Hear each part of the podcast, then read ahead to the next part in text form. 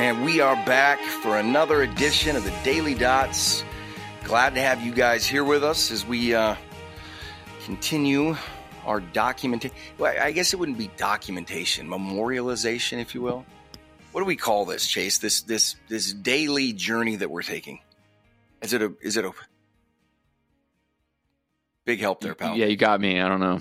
Okay, this this memorialization, this this tribute, if you will, to to what we think is an especially interesting and dare we say volatile and So do we have to shut the show down if we don't think it's interesting anymore? well, yeah, I mean, right? It, well, or or basically, even if it becomes uninteresting, we just keep talking about how interesting it is. Our pals in the end game, they said they said, "What are you going to do after the end game happens?" And they are they have already agreed. They got a they got a the new game. The new show game, they, up, so okay. we got to we got to think about what we're going to do after this isn't isn't interesting anymore. Yes, yes, but uh, but nevertheless, we find ourselves in a very fascinating place. Um, I was listening to somebody who who was talking about this. Maybe it was the guys I interviewed last week, but they were just talking about. And it, well, no, I think Druckenmiller talked about it recently. Robin, anyway, they they were. It, it was nice to hear somebody agree with us because they just said, "Hey, at the very least, you got to take a step back and realize how unparalleled this situation is and how there really isn't a historical analog. And I was, you know, I got fired up about that because I was like, yes, thank, like, yes, you know, which is why I know it's something that you and I have talked about internally. And it's one of the things that, that makes us temper every decision or every opinion we have right now. Right. And I, and I think we both have pretty well baked, pretty firmly rooted uh, opinions and beliefs about how this plays out. But, um, nevertheless, we also understand the the need to stay limber because you know you've just never right you've just never seen the cards lined up like this. Yeah, and and even if even if the cards weren't lined up like this, you just you, you just got to stay completely pliable. Well, it, it, and one of the reasons client was like, "Well, why Zach isn't obvious?" And I go, "Look, when you've got governments running deficits that are what are, are we're- currently got to be what six seven percent of GDP on the deficit side. Yeah, roughly. Okay, when you're running six to seven percent deficit to GDP with full employment, I, that's just mind numbing. Yeah, it really is. I mean, it's absolute wartime fiscal policy while everything's fine. Yeah, it's just wild. Um, and then I thought Druckenmiller, and we'll get into the market today, but I, th- I thought Druckenmiller had some really, um, really interesting and, in my opinion, spot on. And again, you and I were literally having this conversation uh, last week at one point. Maybe it was even this weekend. That's probably where Drew got it from. Yeah, yeah, he's following us very closely. he and PTJ don't make a move unless they clear it past us. Yep. Um, no, but he was saying you and I were talking about it eh, just in the last few days. I can't remember when, and and the topic was why in the world did they not finance this debt out longer term? Why have they just been Yeah. spitting out all of these short this short term paper over the last several years? It makes no sense. And I remember thinking that before the inflation thing even started. I remember thinking, why are they not terming this stuff out? It, it's unreal, honestly. I, and he made such a great Yep. point. He goes, a record number of average consumer Americans have done just that with their own personal balance sheet. And then the person running the treasury didn't. All the households and the corporates were smart enough to do it, and then the government just couldn't figure out that, that maybe they should do that too. I mean, even on a conservative basis, I, I bet you that I bet you it's not that tough to figure it out. But that decision alone over the next, let's just not even go far, to, you know, because I think you start talking 20 years, it just, you know, everything looks exponential 20 years out, right? Let's just go five years out, right? Th- that mistake alone is going to cost tens of billions of dollars over the next five years, potentially hundreds. If, if I'm, if, if I'm thinking, It, it might be in the trillions, honestly. it might be in the tr- just in interest expense over the next five years. Yeah. Right. Because people are like, well, what do you mean? Well, Probably is in the trillions. you're running $2.1 trillion deficit right now. Right. So that means you got to finance $2.1 trillion this year. Okay. Run the numbers on the difference of that debt being financed at 1.8 versus 4.9. There you go. It's just my, it is, I. We've talked about how like how is that no- even defendable? no one's paying this rate except for people with floating rate debt, and essentially the government put themselves in a position where they're mostly floating rate debt. How is that defendable? I, I don't understand how the uh-huh. citizens, like, well, I understand how the average citizen is, but because of that, That is literally lighting. And, and over the next 10 years, it will certainly be trillion, but it is lighting trillions of dollars of taxpayer money on fire. I, I just, I, I don't, how is that not, I mean, you could actually sit there and say that that move alone is the single most costly move to American taxpayers in history. And I know that sounds hyperbolic. Unless they own T bills, because then they just get it back in interest. Well, yeah, but I mean, they're not they're not going to continue getting it back, right? Like what I'm saying is is um, if they own all T bills, I mean, chances are T bills are not going to be paying what they're paying right now a year and a half from now. Sure. Okay. So, but that debt well, I guess the rate on the debt comes back. I just think they're going to yeah. have to roll a lot of it this year into longer term. If if if the people aren't going to get it get it via T bills, they're you know the government gets to save all that on the back end, which I mean they better hope happens. Yeah. Well, the other thing you sit there and think about too is at what point. I mean, I just look at that move and I go, doesn't that just further again guarantee the fact that we will, um, and, and sure, we I think we cannot have it for short, you know, for short periods of time. But but Yellen doing that all basically guarantees the Fed is going to have to be a net buyer of treasuries over the next 20 to 30 years. I, yeah, I mean, I, I thought that was absolutely no question going to happen. Even if they term the debt out, that was going to happen. But but it especially it makes it more acute, more. Um, I think it, it that that trigger finger has to be that, that much itchier for the Fed to go buy that stuff than it would have been if they would have termed it out. Yeah. Geez. Like mom and pop did with their mortgage. Jeez, just an unbelievable. You start looking at those numbers and what's crazy about it is we've all grown up, at least I did, hearing about the debt in the United States and all that kind of stuff. And quite honestly, I think back to when I was a kid in the 80s uh, and even 90s, um, I can certainly tell you my understanding uh, of debt and government spending was not nearly what it is today. I will also say that the general consensus thinking about debt and um, you know, in deficits and government spending, I think was far less informed and much more. Um, I don't know what's the what's the uh, right much more provincial and that's really not the right word but just not sophisticated enough meaning one of the things I've realized is that debt especially as it relates to a government it's not all the same right infrastructure debt that is really helpful to an economy, it can look eye watering, but it pays back, right? And Absolutely. if it's done correctly and done well, it pays back and it's an asset, right? So you can't just look at it like debt. It just doesn't work that way. Um, you know, the, now the flip side and the crazy part about where we're at now is we're not looking at these deficits because of some overhauled economy and rebuilt infrastructure, right? The majority of this is just lighting money on fire. Now, I'm not saying there shouldn't be any social spending. I'm saying that the type of spending that the government is overwhelmingly engaged of, the biggest percentage, right, of that deficit is stuff that does not have a residual payoff, right? Yeah, to me, like to your point, I've always been a big R and D person. Like, if you're going to blow money, blow it on R and D, that so you might get something out of it. You think about think about how productive our economy is with GPS, and like that came straight out of military, you know, spending and, and research and development with satellites, like or or things like uh, radar, microwaves, like the stuff that came out of defense spending on on just basic research. Or think of the Hoover Dam, right? Like, yeah. remember how eye-wateringly expensive yeah. that was at the time? That thing has paid for itself a hundred times over, right? I mean, you think of the farming that that helped, power generation, lower power costs, right? You can't just, and that's why you've got to take all the, right? You're going to hear people out there, the uh, dollar collapsing vigilantes, right? The dollar permabulls, and, and not saying that they don't have several things that they're saying is right. Not saying that the current state of things isn't insane, right? It is. It's it's reckless. It is insane. To, I don't even think you can be hyperbolic because I see it as hyperbolic monetary policy and and and government spending policy. But you really can't. You know, you hear some of these guys talk about these things, and you go, "Wait a second, guy, come on, man." Right? You're being you're being over the top right? Like it's just not all the same. You have to look at it, all the sides of it, you know, and people could go in an inflation adjusted basis. We spent this much on the Hoover Dam. Okay. Now go do an inflation adjusted basis of what it's, what, what it's paid back. Right. And, and, and So yes, back to the actual markets, right? Um, let me pull this out real quick here. Uh, pretty pretty strong rally across the board. I'm going to give you the thirty thousand foot view, and then Chase, you can fill us in on some of the particulars. Uh, Nasdaq bouncing 146 points or 1.16 percent on the day.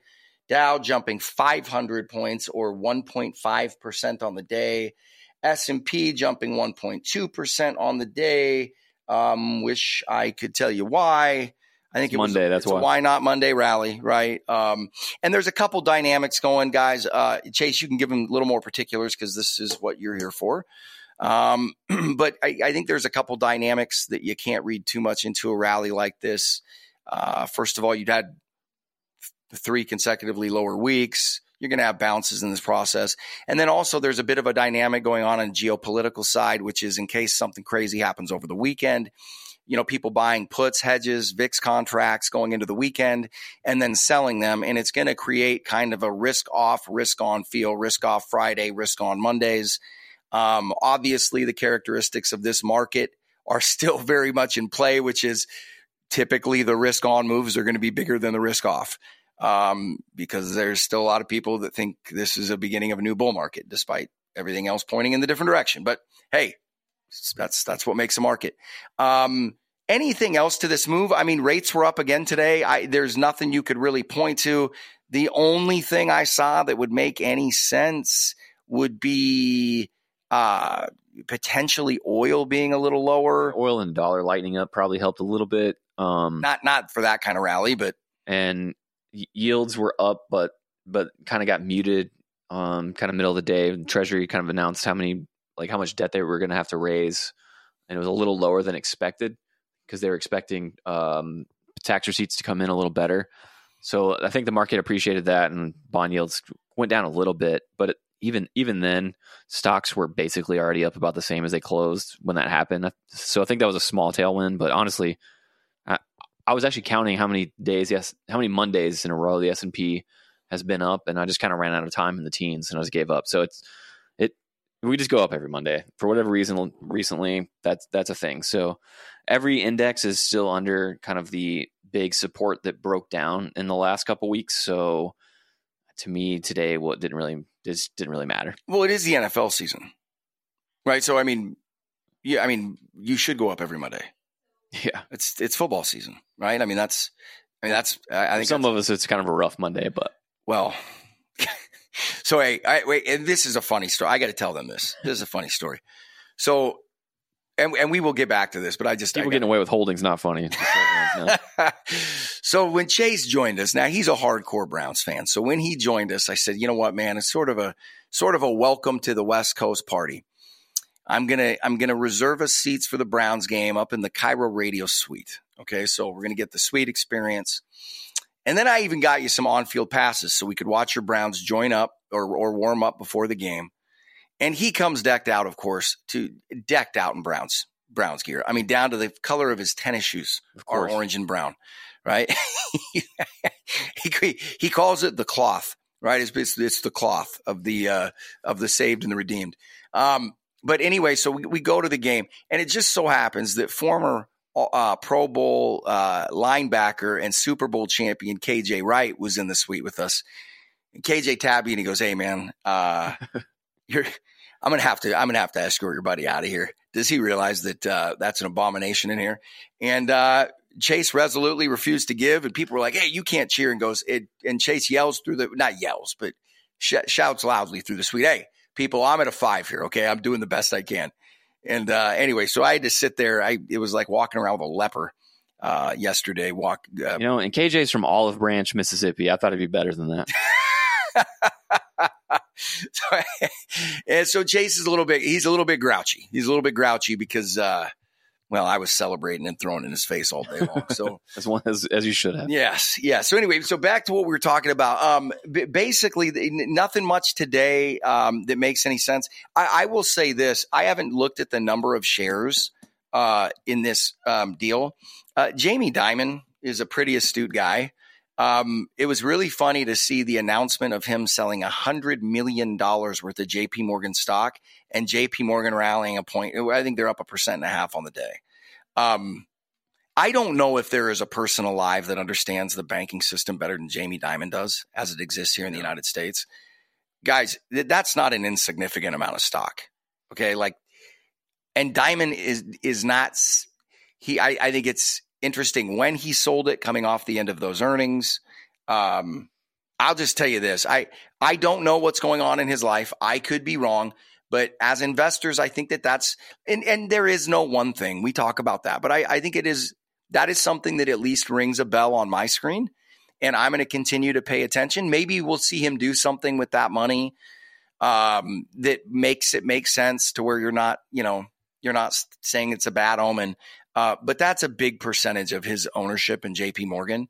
And, um, Jamie's not the kind of guy that does that unless he thinks he's going to be able to get a shot to buy it back cheaper. Three three years of comp for him, so it's pretty big. Yeah, that's not a small liquidation. Uh, now, if we feel like I said, if he finds if we buy some hundred million dollar Hamptons estate, then you gotta have your answer right there. But um, that's just not typical Jamie. That tells me he already has one of those. But. Yeah, a couple anyway. He Airbnb's out one of them though. It's for the cash flow. Uh, so uh, but I mean, I, but again, I just, I, Jamie Dimon has a good enough record and a good enough track record, regardless of what you think of him. He knows what's happening and he is in connection and he is a competitive dude and he is not going to sell off $100 million worth of stock unless he's got a very good purpose for it or unless he thinks it's a, and even then, I, I, he must believe it's a good time to sell that stock. Yeah, I, I just, I can't believe that he doesn't. Yeah, I mean, he's never really done it. So yeah, and, a lot. And again, that's a big purchase, right? It's not like he bled in twenty million dollars worth of stock over the last sixty days. Exactly. Right.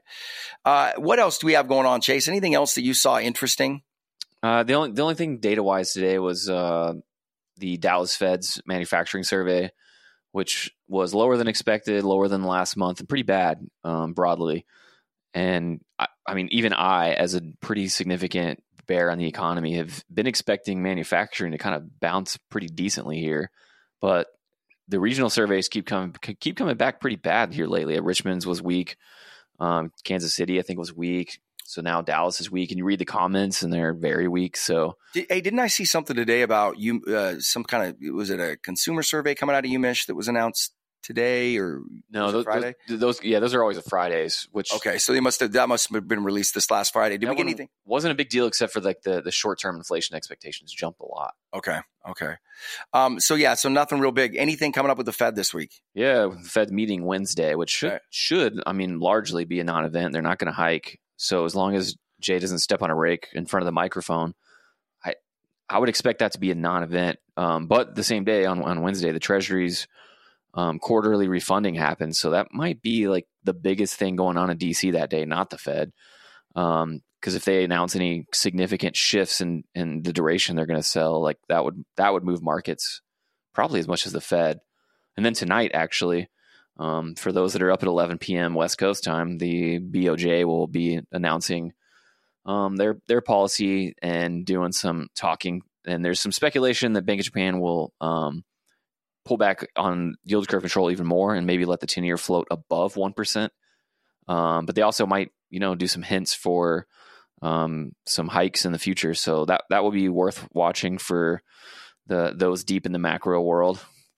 You know, you know something interesting that I was thinking about, Chase. Um, I I was looking at global yields today, and looking at the action and the spreads in global yields, it looks to me and I could be way wrong. I haven't done any digging in this. All I did was look at the yields. It looks to me like a lot of European yields are starting to price in deflation. Is that correct? I I, I haven't thought of it that way. You um, haven't. I just, but I look at like, like I, I understand what to what like to me they're pretty close to what the U.S. is doing, where they're kind of off the highs. But I mean, even you think back to the German ten year, which was, I mean, that thing was negative and we're still at 2.8 2.8 so. yeah i just can't imagine preferring to own i just oh yeah i mean what you you'd rather own french debt than us government debt and for people that go want to go off on the us zach but you just said oh we're at yes now go look at france yeah, hundred percent. Right, go look at France. Um, look I, at the growth. That's what I'm trajectory in in Germany. I mean, they're not growing at all right now. And the U.S. just had a five percent quarter. That's what I'm saying. I don't really understand unless those bonds are starting to price in deflation. uh, or recession, maybe. I mean, then maybe. Uh, yeah, recession part they should be. I mean, they're pretty much in recession. Well, that's what I I, I should have said recession. My yeah, apologies yeah, on that. Yeah. Um, and if that is the case, that's really interesting to me because when I look at the state of affairs here in the United States, I do not know how anybody can be looking at much lower than expected economic growth coming out of China and many parts of Asia and recession in Europe and not think that the U.S. isn't going to follow suit. I mean, just go, I, just go look at the numbers, right? right. The trade flows. I, I just don't think it's possible. It used to be, right? It used to be we were disconnected enough to where the rest of the world could get a cold and we wouldn't cough, right? Um, you know, 58% of tech revenues come up from overseas. 40% of overall S&P 500 revenues come from overseas. So I, I just, I don't think that's the case anymore. Yeah. And, and it, this goes back to oil. We, we're kind of talking about oil. Oil's been a little bit fuddling, I think, in the last couple weeks. But at the same time, like what we're talking about, could, it could be as simple as that. Like there's not much growth coming out of anywhere except the U.S. right now.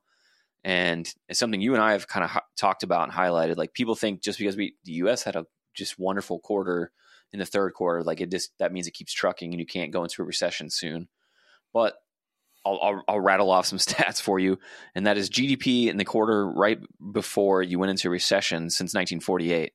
And and these uh, it's 3.9, 5.4, 3.1, 2.1, 2, 4, 1.4, 4.3. 1.722 and and on the nominal side these are like 6 7 11 10 14 5 so very oftentimes you have a red hot quarter and then you go into recession. You know, do, what, what, do you think that has to do? Do you think that has to do with liquidation of inventories?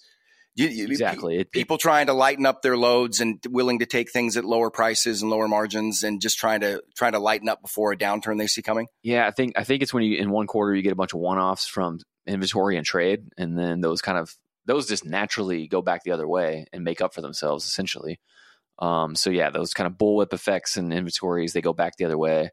It it really makes it a perfect storm to start a recession right after a you know really good quarter. Well, you sent me that chart last week, and um, usually relationships like that don't catch me that off guard.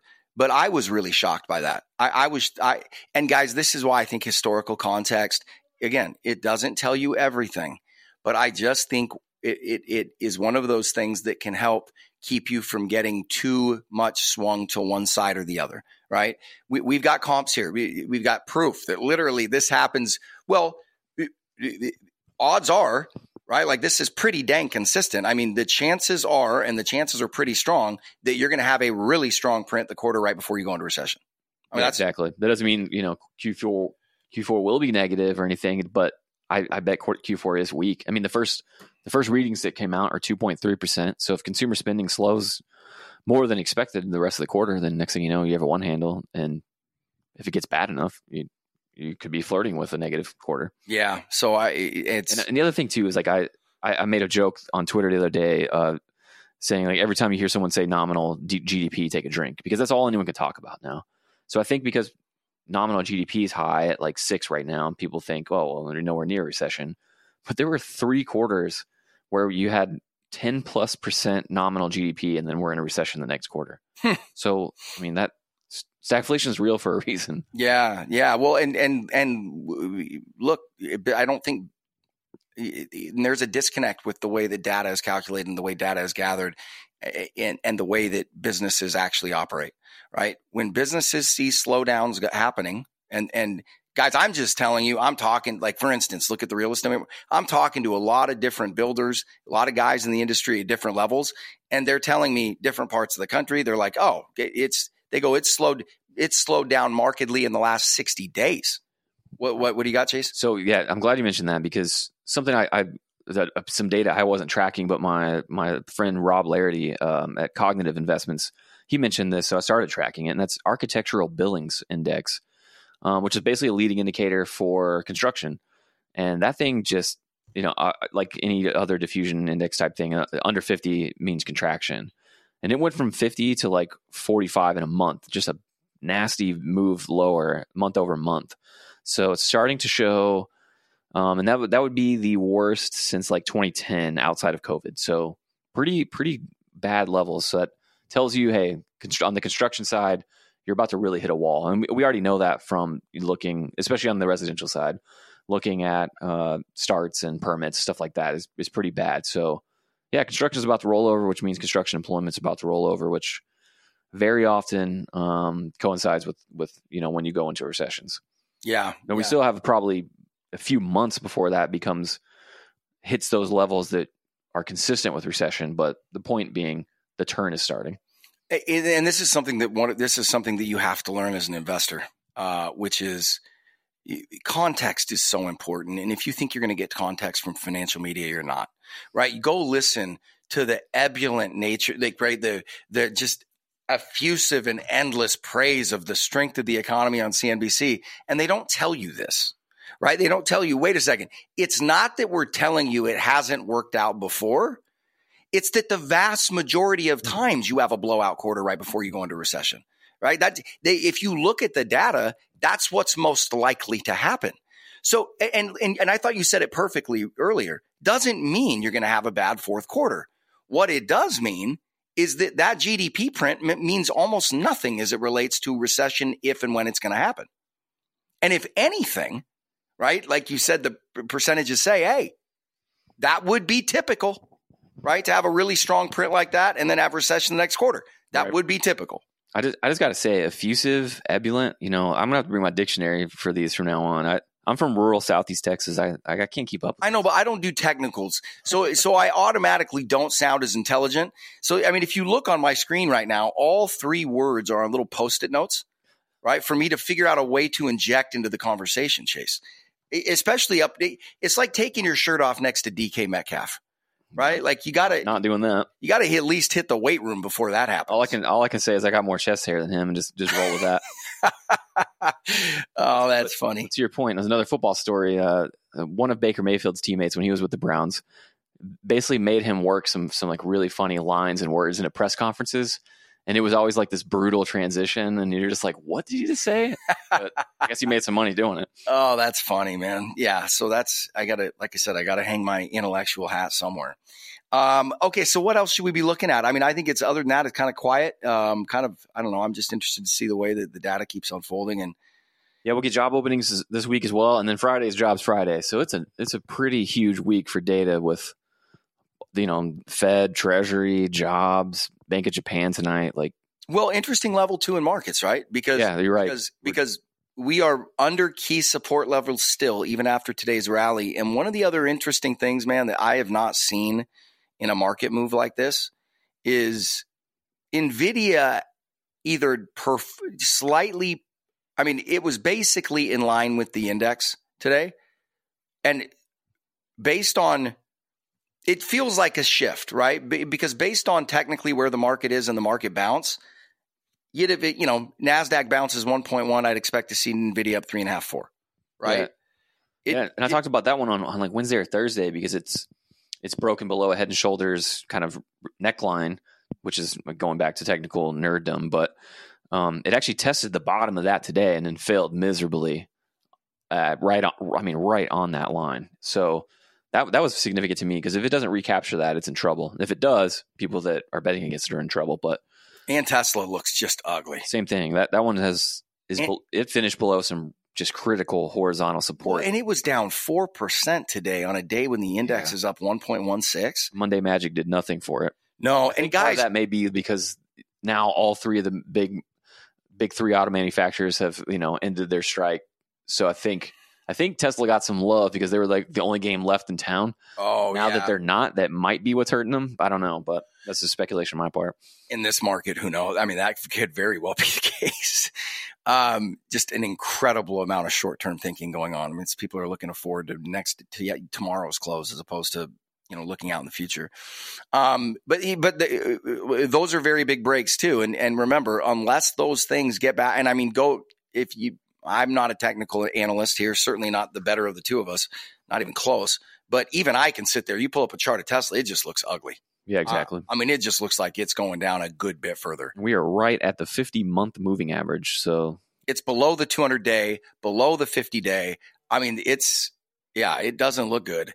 Um, and and Nvidia too. I mean, and that's the other thing where you're looking at that, going, okay, I, you've got fewer and fewer leaders, right? You have fewer and fewer, increasingly yeah, daily, fewer horses pulling this wagon. And since the mega caps basically run the whole market, the fact that a lot of them are starting to look weak is is very significant. Uh, Apple is the same as Nvidia, basically up is the same as the market, and on the chart does still look bad. Even weighted S and P 500 index on the year down five percent. Really, all you need to know. Yeah, I mean that's it. Just yeah, it just doesn't look that great. Even the bounce, even the bounce, like even you look at J.P. Morgan, you know, or you like people have been tr- a lot of talk about trying to rally bank stocks now, and now might be the time even they're not getting any real love. No, and they're very close to breaking down against the S and P. So yeah, not a lot of great signs out there. Anyway, uh, that's about does it. Got anything else for the folks? No, that's it. We'll be back tomorrow. All right, went a little long on that one, but we, you know, we had to tell the football story and things of that nature. These are all important things. Anyway, all right, you guys have a great night. As always, download and subscribe at Know Your Risk Radio podcast, and go look at if you haven't heard the interview we did last week with uh, Vincent Daniel and Porter Collins, two of the real life at players uh, that the characters are based off of in the book and bestseller and movie The Big Short.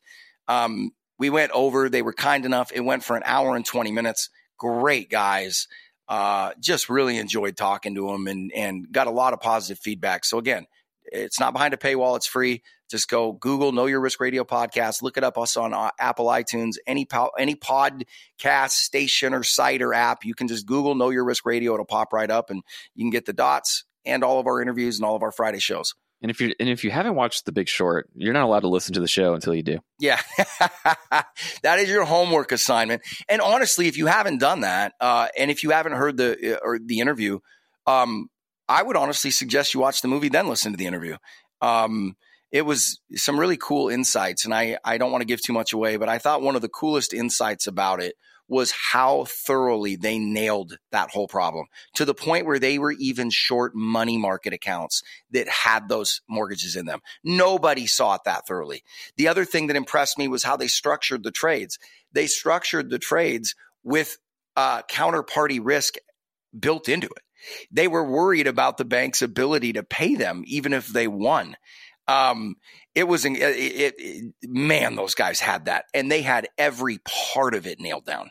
It was just impressive. Anyway, you're not going to want to miss that. And just great, humble guys that are fun to talk to, too, which is nice because I can tell you I've interviewed guys that are not that humble and it makes for tough radio at times. If I was Porter, I wouldn't be humble. If I was an Olympic athlete and, yeah, and good at good at finance, I'd, you would I'd be insufferable. I just wear a T-shirt that said "Crushing Life" and I'd wear it every day. Right? I'm better than you are. if, if, reincarnation is real, he should try harder to, to be successful next time around. Yeah, what a what a yeah, what talk about dregs of society. Anyway, all right, you guys. Well, thanks for joining us. Hopefully, you'll continue on this journey with us. That's it for the Daily Dots. You're listening to the Know Your Risk Radio podcast. Download and subscribe at Know and subscribe at KnowYourRiskRadio.com. The opinions expressed in this program are for general informational purposes only and are not intended to provide specific advice or recommendations for any individual or on any specific security. It is only intended to provide education about the financial industry. To determine which investments may be appropriate for you, consult your financial advisor prior to investing. Any past performance discussed during this program is no guarantee of future results. Any indices referenced for comparison are unmanaged and cannot be invested into directly. As always, please remember investing involves risk and possible loss of principal capital. Please seek advice from a licensed professional. Investment advice cannot be given without a client service agreement. Bulwark Capital Management is an investment advisor representative of Trek Financial, LLC, an SEC registered investment advisor.